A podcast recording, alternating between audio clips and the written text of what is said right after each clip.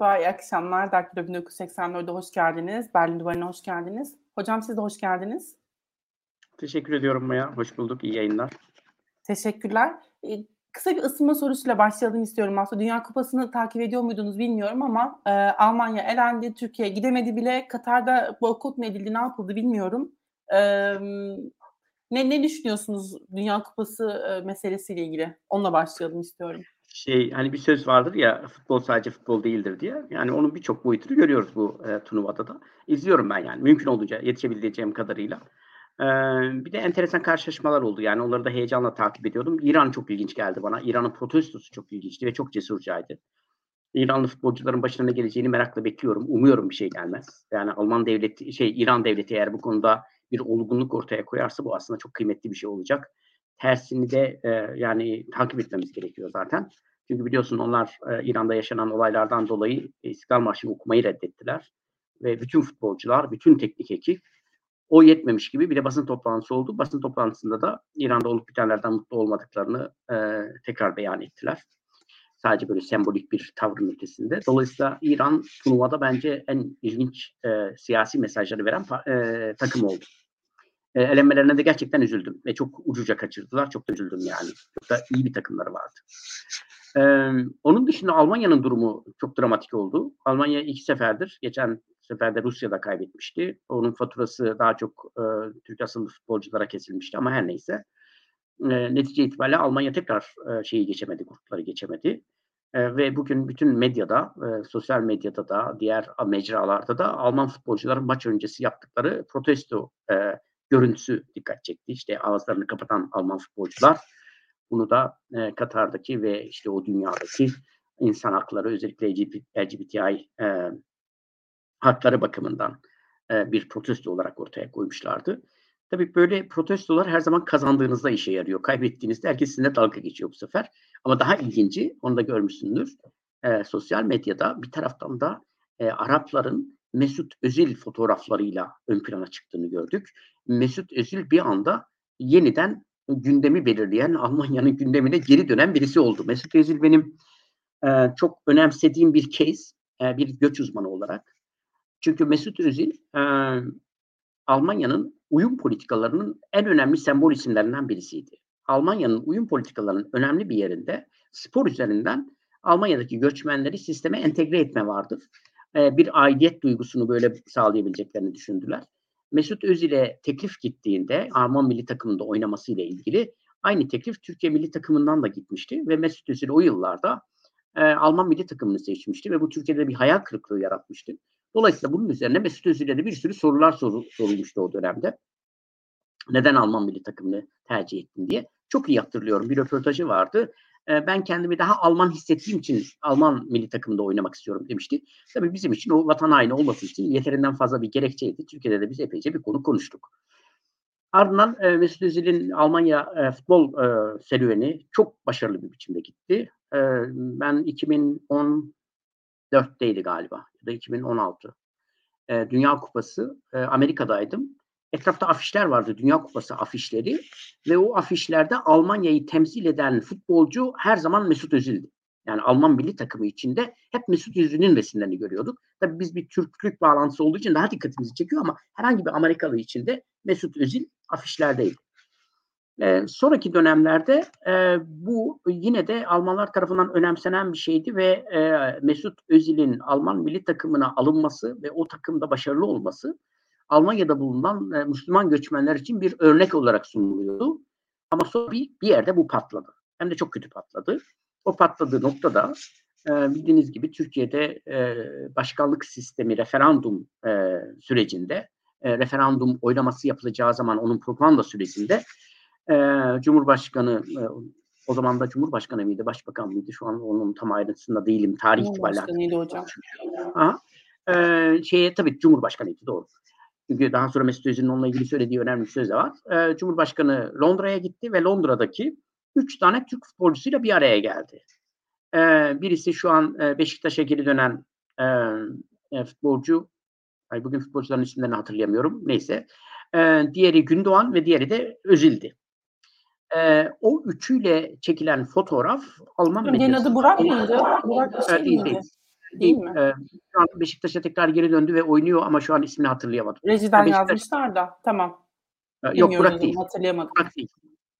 Şu an Beşiktaş'ta oynuyor. Geri döndü. E, İngiltere'ye gitmişti geri döndü. E, ismini şu an hatırlayamadım ama.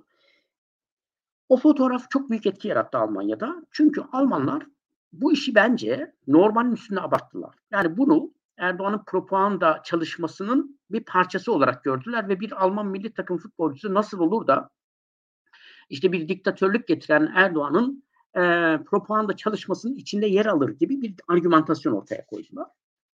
Mesut Özil o dönemde çok düzgün bir açıklama yaptı ve açıklamasında şunu söyledi. Ben Recep Tayyip Erdoğan'la görüşmeye gitmedim. Türkiye Cumhuriyeti'nin Cumhurbaşkanı beni davet etti. Ben de ona gittim. Ee, bunun kadar da doğal bir şey olamaz. Benim annemin babamın yaşadığı ülkenin e, bir Cumhurbaşkanı beni çağırıyorsa ben giderim ona dedi. Ama Almanya'da bu konu çok tartışıldı. Hatta hatırlarsanız Rusya'daki Dünya Şampiyonası'nda e, Mesut Özil'in aleyhine afişler falan açılmaya başlandı. Yani Almanya'daki o genel Erdoğan-fobi durumu Mesut Özil'e de yansıdı. Ve sonra da Mesut Özil Alman milli takımından ayrıldı. Ama Mesut Özil'in e, Türkiye'de geliş sürecinde biliyoruz. E, Mesut Özil'in genelde e, İslami e, e, dünya ile ilişkisi her zaman çok canlı oldu ve bunu da hiç gizlemedi. Hani sahaya çıkarken dua etmesi, Alman Milli Marşı'nı okumaması, e, işte ne bileyim zaman zaman Umre'ye gidiyor olması ve oradan fotoğraflar veriyor olması. Bu her zaman bayağı e, özellikle e, dini e, duyguları e, güçlü ve bunu önemseyen insanlar tarafından her zaman büyük sempatiyle karşılaştı. Karşı tarafta da çok büyük bir eleştiri aldı. Şimdi dün Alman milli takımının maça çıkarken yaptığı o sembol hareketin ardından e, bir de e, Dünya Kupası'ndan elenince e, bu sefer e, Arap dünyasında çok ciddi bir biçimde Mesut Özil fotoğraflarının böyle ön plana çıktığı yani onun tekrar Almanya'daki uyum süreçleriyle ilgili yeniden bir aktöre dönüştüğü bir süreç izlemiş olduk. Bu açıdan Almanya'nın elenmesi gayet dramatik bir şey oldu. Ee, Dünya Kupası ile ilgili son bir şey daha söyleyeyim. Tabii Dünya Kupası'nda insanların herkesin gözünün önünde bir Messi, bir Ronaldo rekabeti var. Herkes onları takip etmeye çalışıyor. Ee, ama bir taraftan da e, böyle diğer farklı ülkelerin çok farklı başarılar ortaya koyuyorlar. Şu an galiba İsviçre'de e, turu geçti ya da bugün oynayacaklar oyunlarını. Orada da e, Murat Yetkin diye Türk asıllı bir başka futbolcu var. E, eskiden futbolcu olan şu an İsviçre milli takımının e, teknik direktörlüğünü yapan birisi. Tabii bu maçlar falan izlenirken bazen işte evrensel, dünya, futbol, güzellik vesaire ama bir taraftan da ister istemez bir aidiyet bağı kurmaya çalışıyor insanlar. Bu aidiyet bağında bazen Türkiye'de böyle olduğunu e, tahmin ediyorum ben. Enteresan bir dünya kupası. E, Katar'daki bütün o eleştirilere rağmen stadyumlar bayağı dolu. İlginç biçimde kadın seyirci sayısı çok yüksek. Çok çok yüksek. Ee, insanlar için herhalde daha enteresan geldi orada gidip Dünya Kupası izlemek. Ha, olmaz, yapılamaz, edilemez falan denilmesine rağmen de bir biçimde başarılabildi. Bunun da önemli bir şey olduğunu düşünüyorum. E bir nokta daha, ne olur bunu da söyleyelim. Ha, dünyanın pek çok yerinde pek çok insan hakları ihlalleri var. Ve bu insan hakları ihlalleri e, e, doğal olarak e, batılı dünyada e, sık sık eleştirilir, gündeme gelir. Ama bazen bunlara yönelik tepkiler, protestolar e, gerçekten bir noktadan sonra artık haddini aşan, sınırını aşan ve aslında çok da işe yaramayan bir tepkiye dönüşmüş oluyor. E, dolayısıyla bu konularda birazcık daha farklı, daha zeki e, bir strateji izlenmesi gerekiyor bence. E, Dünya Kupası'nın Katar'da oynanması bir noktadan sonra o kadar büyük bir eleştiri getirdi ki ben aynı Avrupalılara şu soruyu soruyorum. Diyorum ki Türkiye ile Avrupa Birliği arasındaki vize anlaşması biliyorsunuz daha doğrusu Türklere vize konulması konusu 1980'lerden beri Türkiye Avrupa Birliği ilişkilerinde her zaman önemli bir maddedir. Sonra Avrupalılar bizim önümüze bir katalog koydular. Özellikle üyelik müzakereleri başlayınca dediler ki 72 tane kural var kardeşim. Bu 72 kuralı yerine getirirseniz Türkiye Cumhuriyeti vatandaşları için vizeleri kaldırabiliriz. Güzel. Türkiye bu 72 kriterin e, yaklaşık kaç tanesini? 6 tanesi eksik kaldı 72 kriterden ve bu 6 kriter yerine gelmedi diye Türkiye Cumhuriyeti vatandaşları için 18 Mart 2016 mütabakatında da geçmesine rağmen vize serbestliği sağlanmadı. Okey buraya kadar tamam. Biz diyoruz ki ya biz yerine getirmedik. İşte terörle mücadele yasasında değişiklik isteniyordu. Ee, ne bileyim e, e, yolsuzlukla mücadele konusunda bir takım talepler vardı vesaire vesaire. Okey. Ama aynı Avrupa Birliği mesela Katar ve Kuveyt'e e, kısa bir süre önce Katar Kuveyt vatandaşlarının vize serbestiyesini kabul etti. Ve ben bununla ilgili bir tane tartışma duymadım Avrupa'da.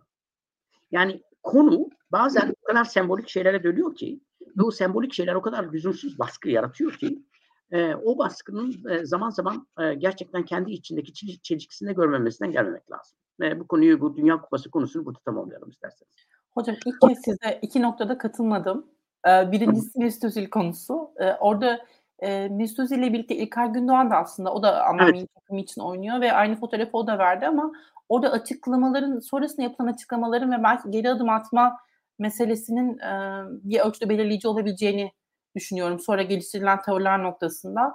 Çünkü Mesut Özil'in açıklaması biraz ya da açıklama yapmayı reddetti bir süre e, diye ben hatırlıyorum. Ama tabii orada e, haddini aşan çok böyle ama işte toplumun geneline yükleyip yükleyemeyeceğimizin şüpheli olduğu bazı durumlar da vardı. Orada bilmiyorum alınganlık göstermek, belki duygusal yaklaşmak bunların hepsi mümkün ama şunu da not etmek lazım. Mesut sonrasında Türkiye'ye çok iyi koşullarla geldi. İnanılmaz bir e, maddi kazanca sahip ve açıkçası bu durumları bana biraz e, kullanıyor gibi de geliyor diye ben kendi yorumumu buraya eklemek istiyorum. Bir Tamam. de İkincisine e, geçmeden ben bununla ilgili bir cümle söyleyeyim ondan sonra devam hocam lütfen lütfen söyleyin. E, o tarihte İlkay ve Mesut arasında bir karşılaşma yapmak neredeyse imkansızdı. Mesut çok çok ön planda birisiydi. E, İlkay e, milli takımın önemli bir oyuncusuydu ama son dönemde daha önemli oldu. Hiç kuşku yok Alman milli takımında. Ama o dönemde sembol isim Mesut Özil'di. E, onun için tartışmalar Mesut Özil üzerinden gitti. Mesut Özil sonrasında 3 sayfalık bir açıklama yaptı Alman milli takımından ayrıldığına dair. O açıklama aslında ilginç bir yani özellikle göç çalışanlar için ve uyum çalışanlar için ilginç bir manifestoydu. Şunu söylüyordu Mesut Özil. Bir kere ben e, e, gol attığımda ya da kazandığımızda Alman oluyordum ama kaybettiğimizde göçmen oluyordum. Yani bu ayrımı ortaya koyuyordu. İkincisi işte ben Cumhurbaşkanı ile görüşmeye gittim. Recep Tayyip Erdoğan'la ya da herhangi birisinin propaganda çalışmasına gitmedim. Bugün de olsa giderim diyordu. E, bir başka o altını çizdiği husus da şuydu. Alman milli takımında Almanlara en yakın olduğu dönemde bile dışlandığına dair çok şey oluyordu. Mesela İstiklal Marşı'nı okumuyordu, Alman İstiklal Marşı'nı ve bu çok eleştiri getiriyordu. E, dolayısıyla Mesut Özil'in farklı bir yeri vardı. Ama dediğim gibi e, mesela İlkay e, Gündoğan'ın bu konuda çok fazla açıklamaları olmadı yani. O e, bu arada üçüncü futbolcu Cenk'ti. Beşiktaş'a dönen futbolcu. Onun ismi aklıma geldi. E, dolayısıyla o daha arka planda duruyordu İlkay Gündoğan. Onu söylemem lazım. Şimdi ikinci eleştirini alayım senin. Şey, şeyi söyleyecektim. Unuttum. Hocam ikinci ne konuşmuştuk biz ya? İki konuya katılmadığını söyledim bilmiyorum. Ha, İnsan Katar. Katar, e, Katar, Katar. Katar insan hakları meselesi. Ben orada e, şeyi çok doğru buluyorum aslında. Bir şekilde Katar'da Dünya Kupası'nın düzenlenmiş olmasının e, iyi olduğunu, olumlu olduğunu yani şu anlamda düşünüyorum. E, devletlerin bir şekilde bunu e, mümkün kılması, işte bir Arap toplumunda e, yapılabiliyor olması. Çünkü bu ilk kez oluyor. Bir, ilk kez bir Arap ülkesinde e, turnuva gerçekleştiriliyor. Bu anlamda önemli. Ama asıl benim çok heyecan verici bulduğum burada insanların bireysel bir kültür olarak boykot etmeye kalkması. Bunu çok sevdim. Yani bir yandan Katar'a Katar'da yapılıyor. Turnuva iptal edilmedi. İşte Alman İçişleri Bakanı gitti, işte kol bandını taktı. Ondan sonra Alman futbolcular gitti işte e, ellerini kapattılar ağızlarıyla. Bunların hepsi dünyaya verilmiş bence çok önemli mesajlar ve e, entegrasyonla ben e, toplumların değişebileceğini düşünüyorum aslına bakarsanız. O yüzden Dünya Kupası'nın orada bir şekilde düzenleniyor olması evet doğru ama e, bir yandan da bireysel yapılan protestolar bence çok değerli. Toplumun ve siyasetin reaksiyon koyması bence çok değerli. E, o yüzden yani bir yönetici olsaydım Katar'a yapılmasını e, bir şekilde savunuyor olurum. İptal edilmemesini savunurdum belki. O kadar insan hakları ihlaline rağmen. E, çünkü bunu dillendirmek önemli olan bence. Ve e, bir birey olarak da e, maçları izlemedim. Her ne kadar çok e, ilgimi çekiyor olsa da bakmadım diye not dışı. Buna da ekleyecek bir şeyiniz var mı hocam? Var var, var mutlaka var. Yani bunu söylemem Lütfen. lazım zaten. Şimdi şöyle Katar'a e, Katar'da dünya şampiyonası yapılmasının arkasında daha büyük bir sorun var. O sorun da kokuşmuş bir e, e, federasyonun yani e, FIFA'nın e, bu e, şampiyonanın Katar'da yapılması konusundaki kararında arka planda dönen bir sürü dolaplar ve e, kirli hikayeler. Yani oradaki yolsuzluklar, rüşvetler vesaire. Bir kere bu zaten en çok tartışılması gereken, en çok itiraz edilmesi gereken konu. Yoksa e, herhangi bir coğrafyada yani futbol dediğimiz şey sadece Avrupalıların, sadece işte Güney Amerikalıların oynadıkları bir oyun değil. Dünyanın her yerinde yapılabilir bu. Farklı yerlerde de yapılabiliyor. Katar'da oynanması mesela orada birkaç tane e, Arap e, temsilci ülke vardı. Onlar da gayet güzel oynadılar yani. Gayet de başarılılar. Dolayısıyla onlarda da oynanması tamam. bireysel protestoları sonuna kadar saygım var. Hiç bu konuda bir itirazım yok. Bu olabilir. Ama bir şey daha var. Yani mesela ben e, futbol takımının sahaya çıktıktan sonra bu kadar bariz kendi içinde siyasi bir mesajı yansıtmasında çok gerekli bir şey olduğunu düşünmüyorum. Yani senin söylediğin gibi bireysel itirazları çok daha makbul buluyorum. Öbür türlü e, siz bir grubu zaten başından kategorik olarak karşınıza almış oluyorsunuz. Bunun da çok faydalı bir şey olduğunu düşünmüyorum açıkçası. Yoksa bu çok değerli, çok kıymetli bir şey. Hatta bir şey daha söyleyeyim. Bir dönüştürücü etkisi daha var böyle şampiyonaların. Belki de Katar tarihinde ilk defa bu kadar çok kadını tribünlerde gördü. Bu kadar kendi e, işte farklı mekanlarda insanlar bir araya gelmiş oldular. E, ve o toplumlar da bunun farkında biraz daha varmış oldu. Dolayısıyla bu açıdan da gayet dönüştürücü bir şey olduğunu düşünüyorum. Ben de böyle bir turnuvalar orada da yapılabilir. Başka yerlerde de yeter ki o daha önceki süreçteki o rüşvet e, e, ve diğer sıkıntılar keşke yaşanmamış olsa. Orta Doğu aslında sekülerleşiyor. Evet. Yani ben her konusunda böyle güçlü bir arka ses. Hı, şu an gitti sanırım. Neyse e, bu Dünya Kupası bahsini belki de böylelikle yavaş yavaş kapatabiliriz. E, bu programı aslında sohbet formatında yapmayı istedim. Çünkü Almanya'nın batıp batmadığı meselesi kendi kendi başına bir e, garip bir e, soru aslında. Ve zaten görselde de aslında birazcık bunu ortaya koymaya çalıştım. E, o yüzden bu, bu soruyla biraz dalga geçmeyi amaçlıyorum ve e, Murat Hoca'nın değerli yorumlarından da istifade etmeyi istiyorum, gözlemlerinden. Hocam siz, e, ben, ben eğer matematik bilgim beni yanıltmıyorsa 8 aydır e, Almanya'da olsanız gerek ama siz o kadar çok e, Türkiye'yi seviyorsunuz ki habire gittiniz, geldiniz, gittiniz, geldiniz. O yüzden bu 8 ayı düşüyorum, 7 ay olarak kabul ediyorum. Şaka bir Daha fazla bile düşebilirsin aslında. Değil mi? 6 aya bile düşebilirim. Ee, Şimdi baktığınızda günlük hayatta özellikle gözlemleriniz e, ne yönde diye soracağım. Çünkü aslında en çok e, sıklıkla dilendirilen şey e, bu savaş gündeminden sonra Almanya'da enflasyon fiyatları, enflasyonun artması, e, enflasyonun artması, fiyatların inanılmaz artması. E, tabii inanılmaz neye göre, kime göre bunu konuşalım. E, Almanya'da da özellikle gündelik hayata ya da işte gazetelere yansıyış biçimi biraz da döner fiyatları üzerinden oluyor. Siz bu tartışmaları takip ederken ne düşünüyorsunuz aslında? Bu doğru doğruyu yansıtıyor mu? Ne ölçüde fiyatlar arttı? Neler söylersiniz onunla ilgili? Ona başlayalım. Vallahi bir kere öncelikle dönercilerden yanayım onu söyleyeyim. Almanya'da hiçbir gıda bu kadar ucuz değildi. Hala çok ucuz. Ee, bir ekmeğin içine et koyuyorsunuz, sebze koyuyorsunuz, sos koyuyorsunuz, taze yapıyorsunuz. Ee, ve bunu e, şu anki en yüksek rakam 7 euroya çıktı. O bile insanlara isyana götürüyor. Gitsinler McDonald's'ta en basit menüyü aldıklarında daha fazla bir para veriyorlar ya da başka bir şeyde. Almanya'da e, fast food piyasasına baktığında bütün diğer fast Hocam food... çok özür dilerim böleceğim ama Tabii. bir de komik bir şey var. Ee, ben Hı. böyle birkaç işte e, kendi yaşadığım arkadaşımla konuştuğumda onlar ciddi ciddi dönerin bir Alman e, prodüksiyonu olduğunu düşünüyorlar. Yani Tabii, Almanya'da yaratılmış. Bu kadar aslında özdeşleşmiş bir şeyden bahsediyoruz bir yandan değil mi? Yani şöyle, eee, dönerin tam ne anlama geldiğini bir bilseler o zaman ben de diyeceğim doğru haklısınız yani. Ben, eee, Almanya'ya ilk geldiğim zamanlarda bir dönerciye gitmiştim. Eee, genç bir kız geldi, eee, ve şey Alman. Dönerciye dedi ki, eee, "Vejeteryan döner istiyorum." Ben böyle şaşkınlıkla bakıyorum. Acaba vejeteryan döner nasıl bir şey? E, bizim, eee, dönerci hiç bozguna vurmadı. Alışkın belli. Eee, ekmeğin içine, aaa, işte şey koydu, eee, domates, salatalık, eee, peynir. Onun gibi şeyler. Kıza verdi ve normal dönerden daha fazla bir para aldı. Döner Almanların şu anki literatüründe sandviç aslında. Hani etli ya da etsiz bir sandviç şeklinde. Ama o konu nereden geliyor ayrı bir şey. Ama neyse yani hani bu döner konusunu benim hep çok ilgimi çekiyor. Ee, Afganistan'daki Alman askerleriyle bir röportaj izlemiştim. İki senedir orada varmış. Onlarla işte konuşuyorlar, sohbet ediyorlar. Alman askerinin bile dediler ki Almanya'da ne özledin diye. Döner kebabı özledim dedi adam. İki senedir Afganistan'da adamın özlediği döner kebaptı. Yani bir hani bratwurst bilmem ne falan diyeceğini beklersin. Döner kebaptı. Neyse şimdi şöyle söyleyeyim. Almanya çöküyor mu? Şimdi ben e, haklısın. E, son yani Nisan ayından bu yana Almanya'da Stiftung für Wissenschaften Politik'te oranın Türkiye Araştırmaları Merkezi'nde fellow olarak bulunuyorum. Çalışmalarımı burada yürütüyorum. Ve burada da Türk diasporası üzerine çalışma yap, yapıyorum bir taraftan.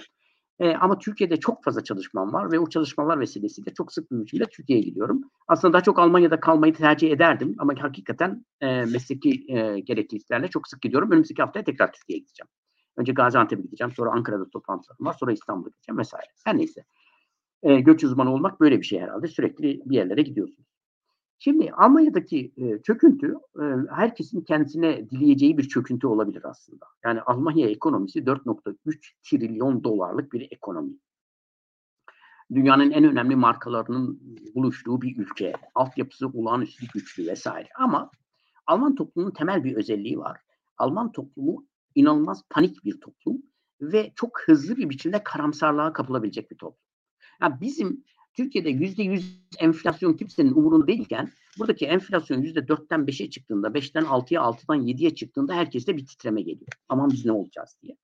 Birazcık da bu dayanıklılıkla ilgili bir şey ve karamsarlıkla ilgili bir şey.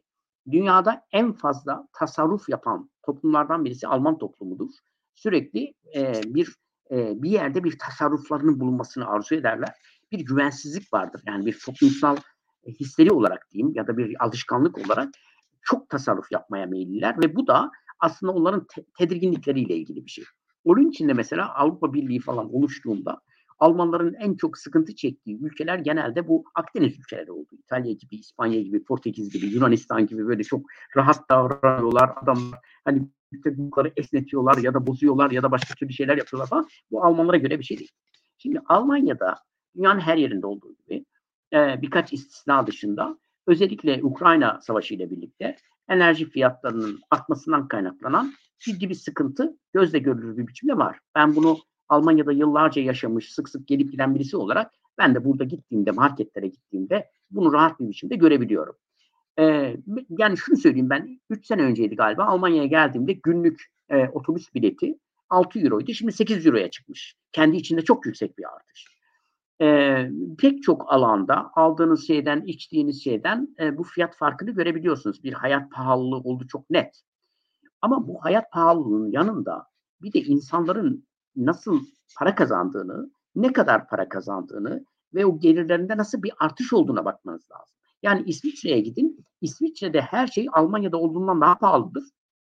Ama İsviçre'de aldığın maaş da Almanya'da alınan ortalama maaşın üstündedir.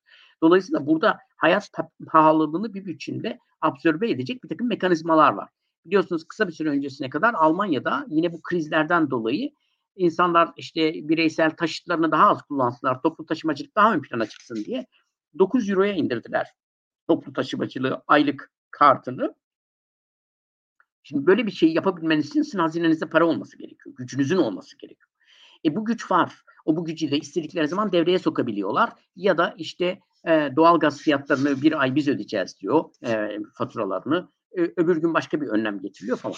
Şimdi Almanya'da e, ya da dünyanın başka yerlerinde ekonomik sıkıntıların olmaması mümkün değil. İnişler olur, çıkışlar olur. Hele böyle bir kriz yaşanıyorsa ve e, özellikle enerji kaynakları konusunda dışarıya çok büyük bir bağımlılık varsa.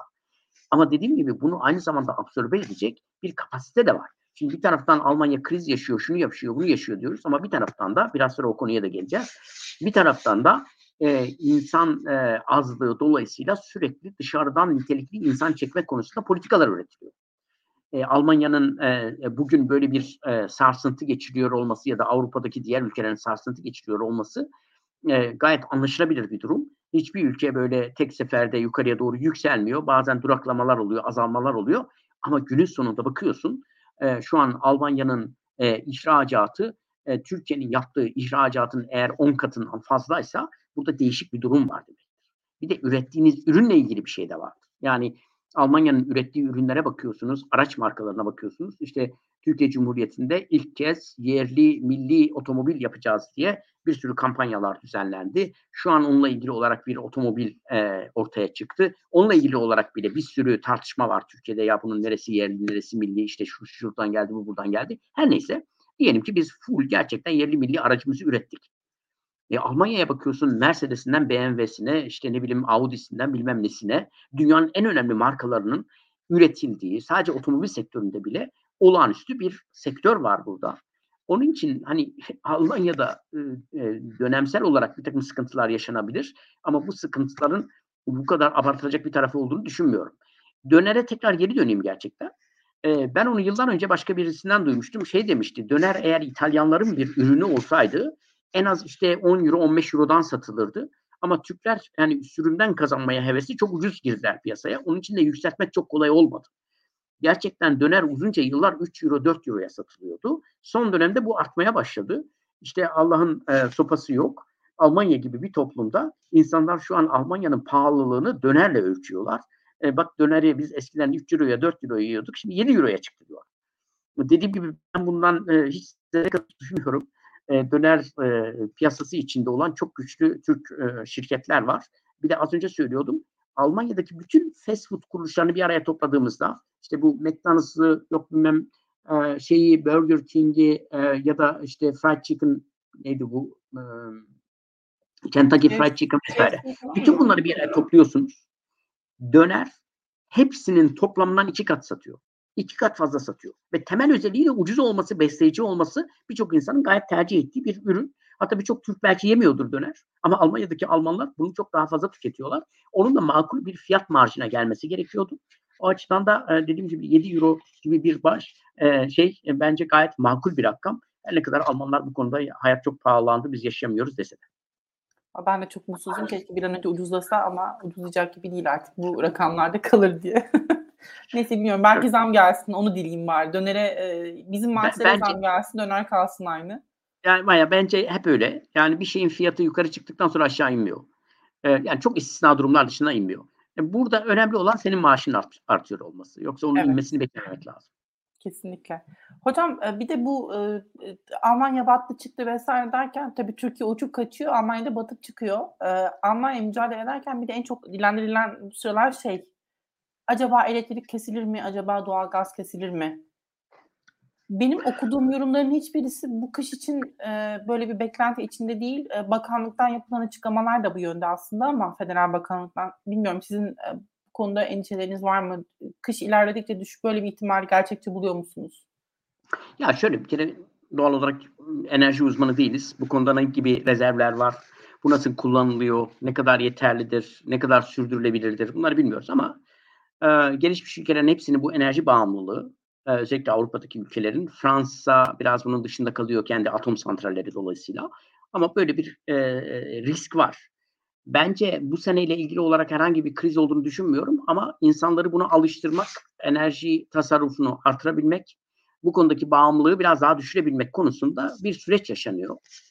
Ee, bir takım yerlerde yani ben şeyler görüyorum yani buradaki bir takım büyük alışveriş merkezlerinde yürüyen merdivenlerin bir kısmı mesela çalıştırılmıyor. Ve bunu sorduğunda da enerji tasarrufu için bunu yaptıklarını söylüyorlar.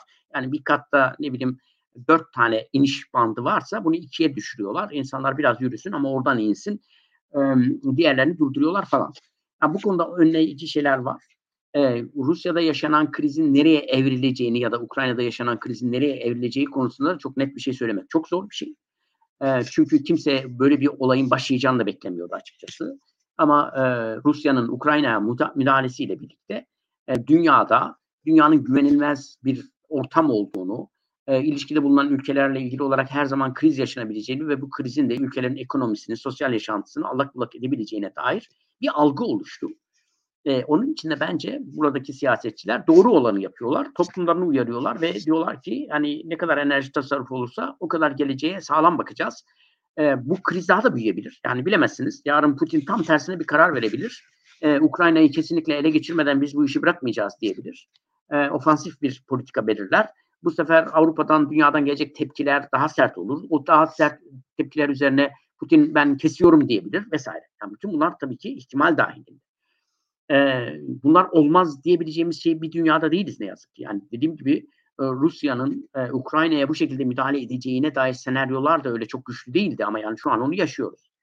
Onun için e, bu tip e, olumsuz senaryolara karşı toplumların hazırlanması her açıdan e, bir de bir yeşil politika e, temeli var. Yani yeşil e, bir politika e, rehberi var önümüzde. Bu rehber bakımından da toplumun birazcık da bu krizlerden e, e, feyiz alarak daha az enerji tüketimi gerçekleştirmesi, daha dikkatli olması konusunda da bence topluma inceden mesajlar verilmiş oluyor diye düşünüyorum. Ama böyle aktif bir e, enerji krizinin en azından bu sene için e, yaşanacağına dair bir ipucu görmüyorum açıkçası. Hocam reji uyarıyor masada bir şeylerle oynuyormuşsunuz. O yüzden ses geliyormuş. Sizden rica ediyor olalım e, dokunmamanızı. Özür, diliyorum tamam okey. Hocam e, iki, bir, bir nokta var aslında burada çok önemli bir şey işaret ettiniz. Bu yeşil dönüşüm meselesi özellikle yeşil mutabakatla birlikte Avrupa Birliği'nin bir politika e, gündemi olarak gündeme gelen yeşil politikanın şimdi nasıl bir yöne evrileceği de ciddi bir soru. Aslında bu önümüzdeki zamanda çok e, belirliyor olacak. Burada en önemli meselelerden bir tanesi nükleere geri dönüp dönülmeyeceği. Almanya işte hepimizin konuştuğu gibi aslında bu sene itibariyle çıkacaktı ama 3 nükleer santral bakımından bu santrallerin hala e, çalışıyor olması yönünde bir karar alındı. En azından Nisan ayına kadar e, öyle olacağı gözüküyor ama bunların artırılıp artılmayacağı da belli. Tabii enerji e, konuşmak istemiyorum ama bunlara not düşmek belki önemli olur diye sonda vurgulamış olayım. Şimdi e, şey meselesine geçelim. E, Ukraynalı mülteciler meselesine geçelim. Aslında e, bıraksam e, bunu ayrı bir ayrı bir gündem içinde konuşuruz ama burada çünkü karşılaştıracak aslında çok fazla şey var. Bir yanda Ukrayna'dan e, yani milyonlarca insan Avrupa'nın çeşitli yerlerine dağıldı. Ama görüyoruz ki çok ciddi bir e, nasıl nasıl ifade etmek gerekir? Bir şeyle karşılaşmış değiller, bir e, zorlamayla karşılaşmış değiller. Bir de bu insanlar benim e, bildiğim kadarıyla çalışma iznine de şu an sahipler. Eğer e, yanlış bilmiyorsam siz daha iyi açıklarsınız ama e, toplumda nasıl etkileri var? Onlarla ilgili kısaca değerlendirmelerinizi alabilir miyim? Nasıl gözlemleriniz var onunla ilgili? Şimdi aslında 2014-16 arasında Suriye ve ardından diğer ülkelerden gelen mültecilerin Türkiye üzerinden Avrupa'ya akması hani Avrupa'nın tamamında bir kıyamet senaryosu gibiydi. Hepsinin bundan ödü patlamıştı ve bunu bir an önce nasıl durduracağız diye inanılmaz bir panik içindelerdi. Çözümü de Türkiye'de bulundu. Türkiye ile yapılan mütabakat sonrasında mülteci akını Türkiye tarafından durduruldu Avrupa'ya dönük olarak ve ondan sonra da e, Avrupalılar bir nefes aldılar. Ama bugün bile yani ben onu iki gün önce Ankara'da net bir biçimde bir kez daha gördüm. E, bütün Avrupalı, özellikle Avrupalı e, politikacılar, diplomatlar Türkiye'deki mültecilerin durumlarını çok aşırı derecede merak ediyorlar. Onlara çok üzüldükleri için ya da onlara çok katkı verelim diye değil. Türkiye'deki mülteciler eğer mutlu olmazlarsa Avrupa'ya baskı yapacaklar diye endişeleri var. Yani bu konuda gayet e, netler, gayet kararlılar. Yeni e, Türkiye'den ya da başka yerlerden mülteci almaya da açık değiller. E, ama Türkiye'deki halleri onları ilgilendiriyor. Çünkü onların Türkiye'de e, huzursuz olmaması onlar için çok kıymetli şu anda. Hatta ben bunu birkaç sefer toplantılarda söyledim. Avrupalılar çok bozuluyordu. Dedim ki Avrupalılar için e, en kıymetli mülteci e, Türkiye'de mutlu mülteci. Türkiye'de mutluysa size baskı yapmıyor. Siz de rahat ediyorsunuz. Bunun karşınızda e, bir para veriyorsunuz. Bu para da temel ihtiyacın yüzde yirmisi bile değil aslında. Her neyse.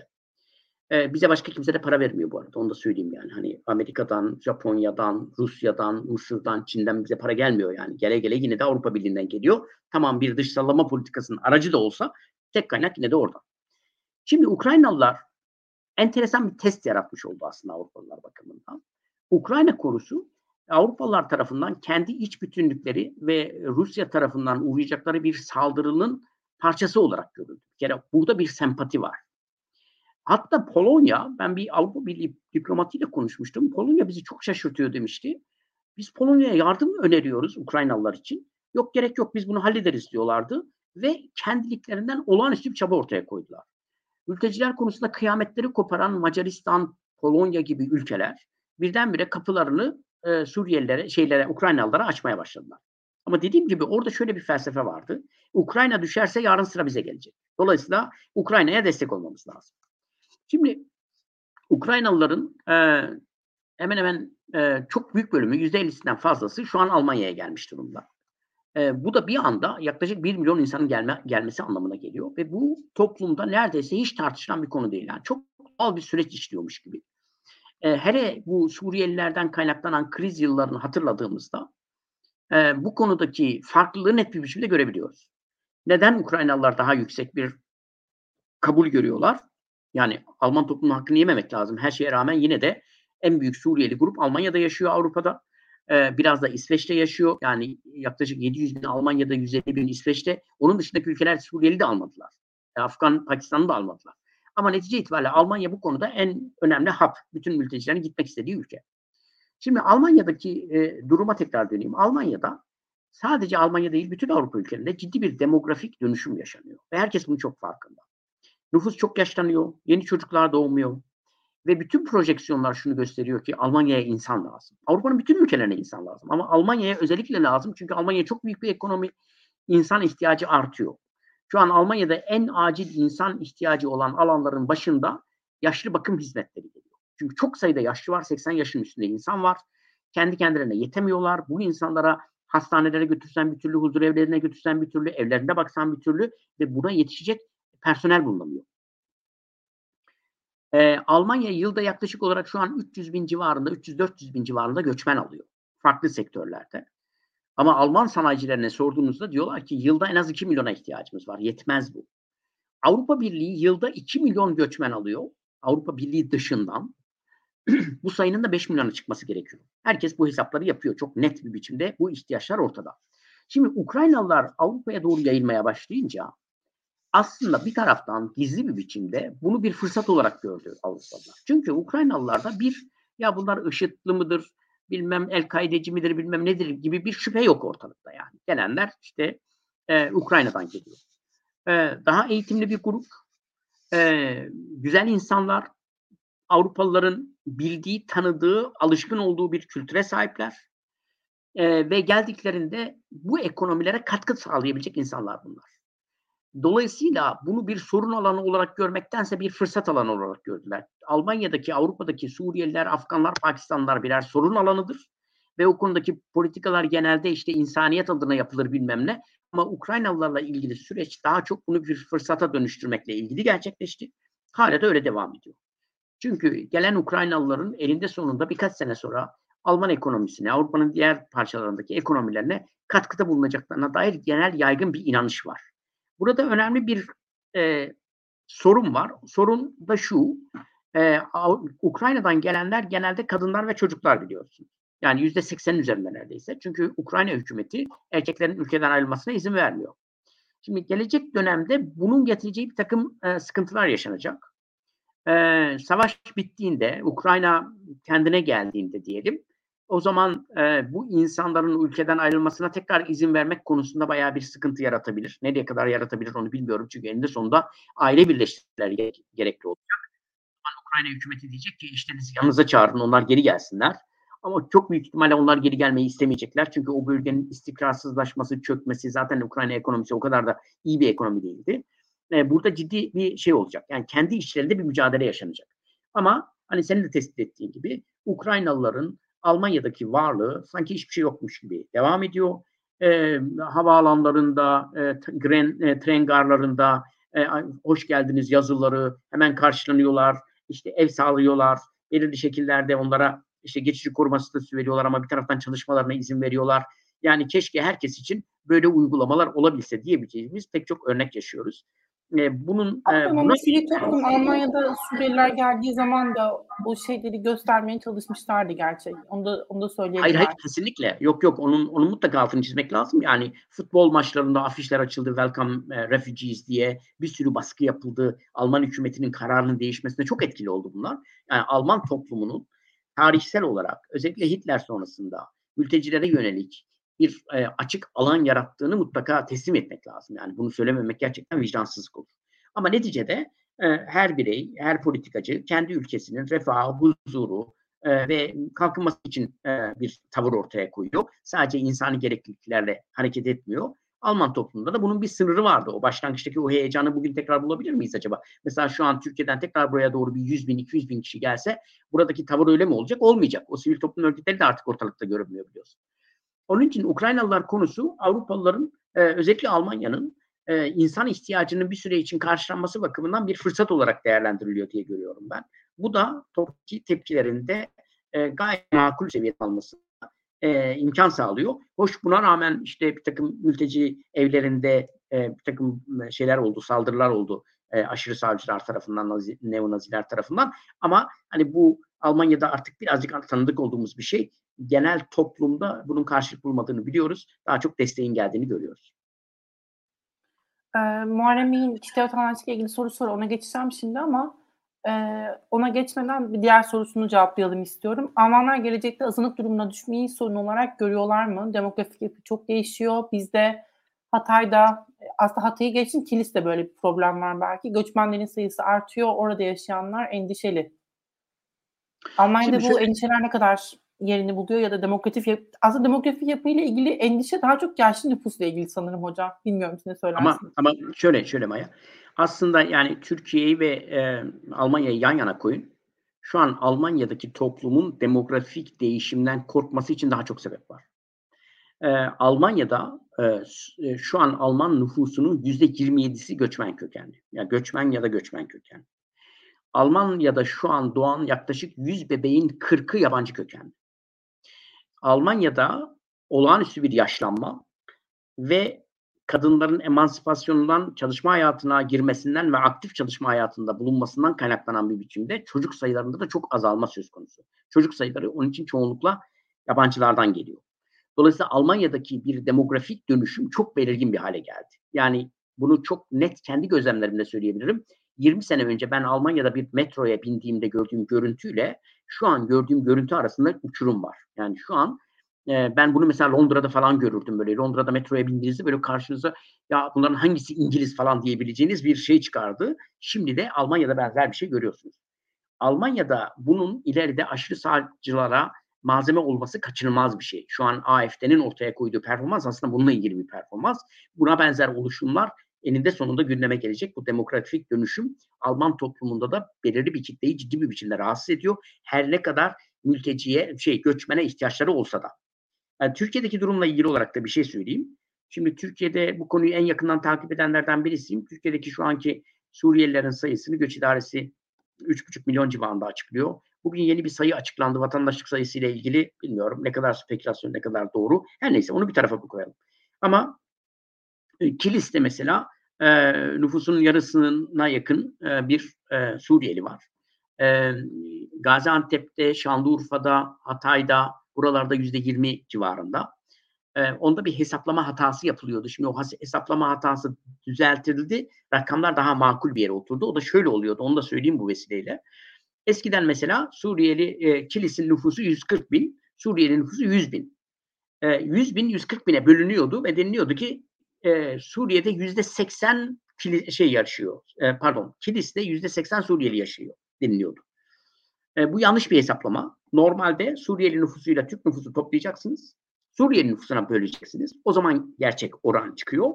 Onu yapmaya başladı göç idaresi son 6 aydır. Öyle olunca e, Kilis'teki e, oran yüzde 40'lara düştü. Neyse bu yüzde 40 da çok yüksek bir oran. Yani bunun az bir oran olmadığını söyleyeyim ben. Ama e, ben Hacettepe Üniversitesi'nde bir e, demograf e, hocayla konuştum.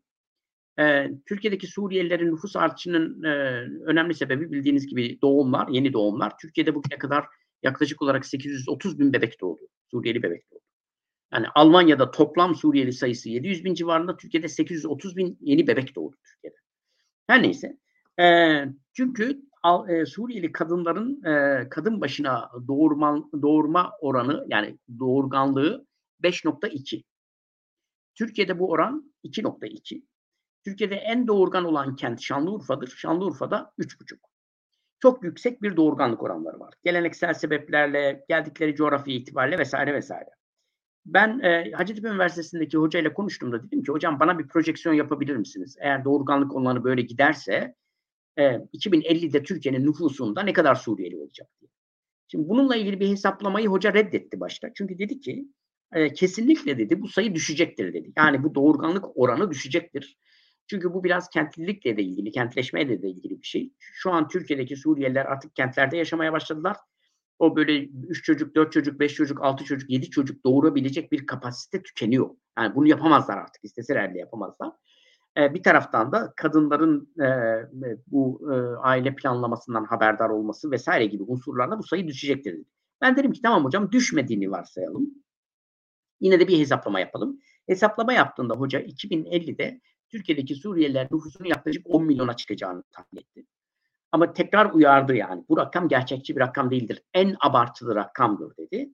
Türkiye nüfusu da o zaman 100 milyona çıkıyor. Yani şu an %4 civarında olan Suriyeli nüfusu %10 civarına çıkabilir. Eğer böyle devam ederse. Bu konu Türkiye'de hep tartışmaya devam edecek. Bundan sonra tartışmaya devam edeceğiz. Ben bu konuda e, yani gerçek bir gözlem yaptığımı tahmin ediyorum ve diyorum ki e, Türkiye'deki Suriyelilerin varlığı geçici bir konu değil. E, yıllar yıllar sürecek bir konu. Bu sadece benim görüşüm değil. Bizim yaptığımız Suriyeliler Barometresi çalışmasında da e, Türk toplumunun da yüzde doksanı Suriyelilerin en az yarısı kalır diyor burada yani. Hani onlar da artık bu konu çok farkındalar. E, hem Suriye'deki koşullar itibariyle hem Türkiye'deki e, yaşamları itibariyle bu iş önümüzdeki dönemde de Türkiye'nin hep gündeminde olacak. Hep kronik bir sorun olarak tartışacak bir konuya doğru gidiyor ne yazık ki. E, ama e, Türkiye'deki demografik dönüşüm konusunda e, popülist e, politikacıların ortaya koyduğu konseptler ultra abartılı. Ama hep böyledir. Onlar çok abartacaklar. Birileri başka bir şey söyleyecek. Sonra bunun ortaya yolu bulunacak. Ama bu konu Türk toplumu korkutmaya e, epeyce bir işe yarıyor gibi görülüyor. Sadece Türk toplumu değil, devletini, diğer partileri de etkileyecek söylemler oluyor. Önümüzdeki süreçte daha net bir biçimde göreceğiz. E, korku daha iyi entegrasyon, entegrasyonu tetiklese keşke. Korku daha iyi geleceği tetiklese keşke. Bununla ilgili plan yapmayı tetiklese keşke. Korku putunda çok bir anlamı olmuyor. E, bir şeyler yapmak, çalışmak lazım üzerine. Hocam e, son noktaya gelelim artık kapatırken Hı. yavaş yavaş. Pardon.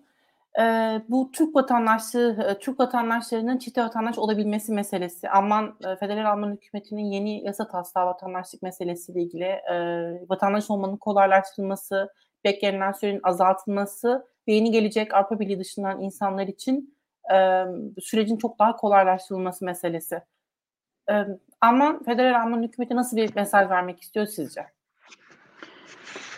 Valla bu mesaj aslında çok yeni bir olay değil. Ben e, Türklerin Almanya'ya gelişi 1960'lı yıllar. E, Türklerin Almanya'ya gelişi hem Türkler bakımından hem Almanya için son derece geçici bir olaydı. Hani meşhur söz var ya işte biz işçi istemiştik sonra baktık insanlar geldi diye. Tam öyle bir şey gerçekleşti.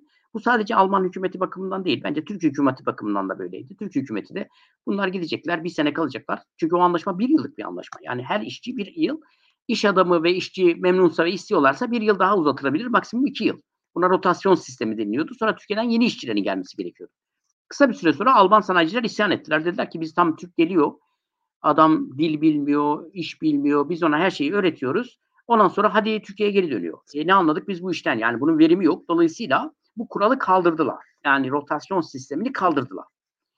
Ama Alman toplumunda ve Alman devletindeki o beklenti, bunlar nasıl olsa evlerine gidecekler beklentisi uzunca yıllar Türkler konusunda bir uyum politikasını ortaya koymaya engelledi. Dolayısıyla Almanlar ta 80'lerin ortasına kadar bir uyum politikası yapmadılar. 80'lerin ortasında e, Alman Başbakanı Helmut Kohl e, bir yasa teklifi getirdi ve yasada dedi ki e, eğer Türkler evlerine dönerse geri dönüş yasası, geri dönüşü teşvik yasası işte onlara para vereceğiz dedi. 10 bin mark para veriyorlardı. İşte çocuklar için para veriliyordu. Emeklilik hakları bir biçimde korunuyordu vesaire vesaire. E, Türklerin yaklaşık olarak 200 bin Türk bunu kabul etti ve Türkiye'ye geri döndü. Ama 3 milyon kaldı. Kalınca o zaman ya da 2,5 milyon o zaman sayısıyla o zaman Alman politikacılar tamam dediler olay anlaşıldı. Türkler dönmüyor bizim uyum politikası yapmamız lazım.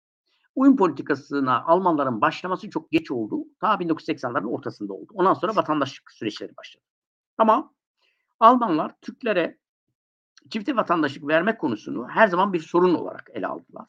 Almanya'da şu an 2-3 milyon çifte vatandaş var. Ee, ama Türk çifte vatandaş sayısı 100 bin civarında. Almanlar başka toplumlardan, başka ülkelerden gelenlere çifte vatandaşlık vermek konusunda çok fazla sıkıntı yaratmıyorlar. Almanya'da çifte e, Almanya'da Alman vatandaşlığı alan yabancıların yüzde 57'si çifte vatandaşlık alıyor. Ama Türklerde bu oran yüzde 17'ye düşüyor. Almanlar Türklerin Alman vatandaşı olduğu zaman aynı zamanda Türk vatandaşı olmasını kendilerine bir tehdit olarak gördüler ve bence çok abarttılar. Anlamsız bir korku ortaya koydular. Bir insanın sadece bir ülkesi olur, bir ülkeye bağlı olur falan gibi böyle saçma sapan bu dünyanın artık hiç anlayamayacağı bir felsefe ortaya koydular. Almanya'da hem İngiltere vatandaşı olup hem Alman vatandaşı olup eyalet başbakanı olan insanlar var. Yani hangi dünyadayız? Bizim şu an Türkiye Büyük Millet Meclisi'nde birçok milletvekilimizin e, Amerika vatandaşlığı var, Avrupa vatandaşlığı var vesairesi var. Yani böyle bir anlayış artık çok arkaik bir şey. Ama netice itibariyle 2000 yılında e, Sosyal Demokratlar ve Yeşiller 1998'de iktidara geldiklerinde Schröder-Fischer iktidarı e, o zaman dediler ki biz bu yasayı değiştireceğiz. Çifte vatandaşlığa imkan sağlayacağız. Çünkü Türkler ona isyan ettiler. Dediler ki biz e, Türkiye Cumhuriyeti vatandaşlığından çıkmak istemiyoruz. Alman vatandaşı olmak için. Bunun üzerine e, Sosyal Demokrat ve Yeşil, e, Sosyal Demokrat ve Yeşiller iktidarı e, vatandaşlık yasasını değiştirip e, Türklerin çifte vatandaş olmasına imkan sağlayacak bir düzenleme getirmek istediler. Ama Almanya'da Hristiyan demokratlar kıyameti kopardı.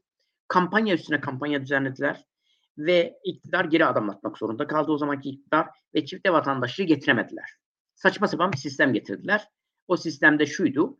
Almanya'da doğmuş, annesi babası bilmem kaç senedir Türkiye, Almanya'da yaşayan çocuklar işte 23 yaşına kadar çifte vatandaş olacaklar. 23 yaşında diyecekler ki ben ya Almanım ya da Türk'üm. 23 yaşına kadar vatandaş, çifte vatandaşsın sonra birdenbire teke düşürüyorsun. Ve bu sadece Türkler için uygulanan bir şeydi. E, bu anlamda da çok yanlıştı. E, buna rağmen son dönemde Türkiye Cumhuriyeti vatandaşlığını bırakıp Alman vatandaşlığına geçenler oldu. E, ama en son hükümetin bu konudaki açıklaması hem Almanya'daki demografik dönüşüm hem de bunu koalisyon anlaşmasına da koydular. Çifte vatandaşlık konusu Yeşillerin başından beri çok üzerinde durduğu bir konuydu. E, bu sefer çifte vatandaşlık konusunu getirecekler gibi görünüyor. Yani Türklere de bu imkanı, bu kapıyı aralayacaklar gibi görünüyor. E, Almanya'da çok büyük grup olduğu için Türkler ve özellikle seçimlerde, Türkiye seçimlerinde e, Türk seçmenlerin büyük bölümünün iktidar partisine, Erdoğan'a oy verdiği görüldüğü için bu da Alman siyasetinde bir tereddüt yarattı yıllarca. Ama yani bu tereddüt buradaki Türklerin mağdur edilmesini meşru kılmaz. Gelelim yeni vatandaşlık yasası ve yeni göçmenlikle ilgili şeyler. Az önce de söyledim. Sadece Almanya değil, Avrupa'nın bütün ülkelerinde çok ciddi bir demografik ihtiyaç ortaya çıktı. İnsan ihtiyacı var ve bu insan ihtiyacını Avrupa Birliği dışından karşılamaları gerekiyor. Peki bir Alman e, ya da Belçikalı ya da Fransız hükümet e, Avrupa Birliği dışından insan getirecekse yani bunu nereden getirmek ister acaba? Hani Afrika'dan mı getirsin, Orta Asya'dan mı getirsin, e, Filipinler'den mi getirsin, Uzak Doğu'dan mı getirsin yoksa Türkiye'den mi getirsin? İnanın bunların içinde yine de en elverişli grup e, Türkler. Yani Türkiye'den gelecek olanlar. Ama onun kurallarını başından belirlemeye çalışıyorlar. Ve bir taraftan da nitelikli göçmen konusunda Avrupa'nın kendi içindeki rekabetinde ön almaya çalışıyorlar. Hollanda bu kuralı ne zamandır uyguluyor? Hollanda'da 5 yıl kalırsanız İsterseniz öğrenci olun, isterseniz başka bir şey. 5 yıl sonrasında vatandaşlığa başvurabiliyorsunuz. Ben Almanya'da toplamda herhalde bir 10 seneden fazla kalmışımdır. Zerre kadar Alman vatandaşlığına başvurma hakkım yok mesela. Yani e, bambaşka süreçler işliyor. Öğrencinin öğrencilik zamanını asla şeyden saymıyorlar çünkü. Burada kalmaktan saymıyorlar vesaire. Her neyse. E, netice itibariyle Almanya'da bu demografik dönüşümü ve nitelikli göçmen tapmanın e, rekabet ortamında bu yasalarını değiştirmek zorunda kalacaklar. Bu değişim e, Türklere ne kadar e, katkı sağlar bilmiyorum ama belirli ölçüde birazcık daha rahat, rahatlatacak gibi görünüyor. Hocam küçük notlarınız varsa başka onları alayım yoksa kapatalım yayını. Bence fazlasıyla konuştuk. Dünya Kupası ile başladık. Dünya Kupası ile bitirelim. Bakalım güzel bir e, dönem yaşayalım. Güzel maçlar izleyelim inşallah. E, ve her şampiyonada olduğu gibi bu şampiyonada da hem kendimize hem dünya için dersler çıkaralım. Bence gayet e, güzel konuştuk. Çok da konuştuk. Çok teşekkürler. Ben de Katar'a o zaman aklını başına toplamasını diliyor olayım yayını kapatırken. İzleyen herkese çok teşekkürler. Yayını paylaşmayı, beğenmeyi unutmayın. İyi akşamlar. Maya e, sadece Katar aklını başına toplamasın. Bence epeyce bir aklını başına toplayacak ülkeler var yani. Katar'a patlamasın olay yani. Hocam herkes başını aklını başına toplasın ama eğer bir tane seçeceksek hazırda gündemdeyken e, o, or- orayla başlayalım ne dersiniz bilmiyorum yani. Ya da bilmiyorum siz seçin o zaman. Yok yok bir şey yok yani bence bence ama her maksimalist yerde. oldukça maksimalist oldukça hedeflere Evet. ulaşmak e, zorlaşıyor ya hani derler ya merdivenleri basamak basamak çıkın diye ben de o hesap e, Dünya Kupası'nın böyle bir şeye vesile olmasını diliyorum aslında. Peki. E, diyelim tekrar kapatalım o zaman yayını. İyi akşamlar herkese. Görüşmek üzere. Hoşçakalın. İyi akşamlar.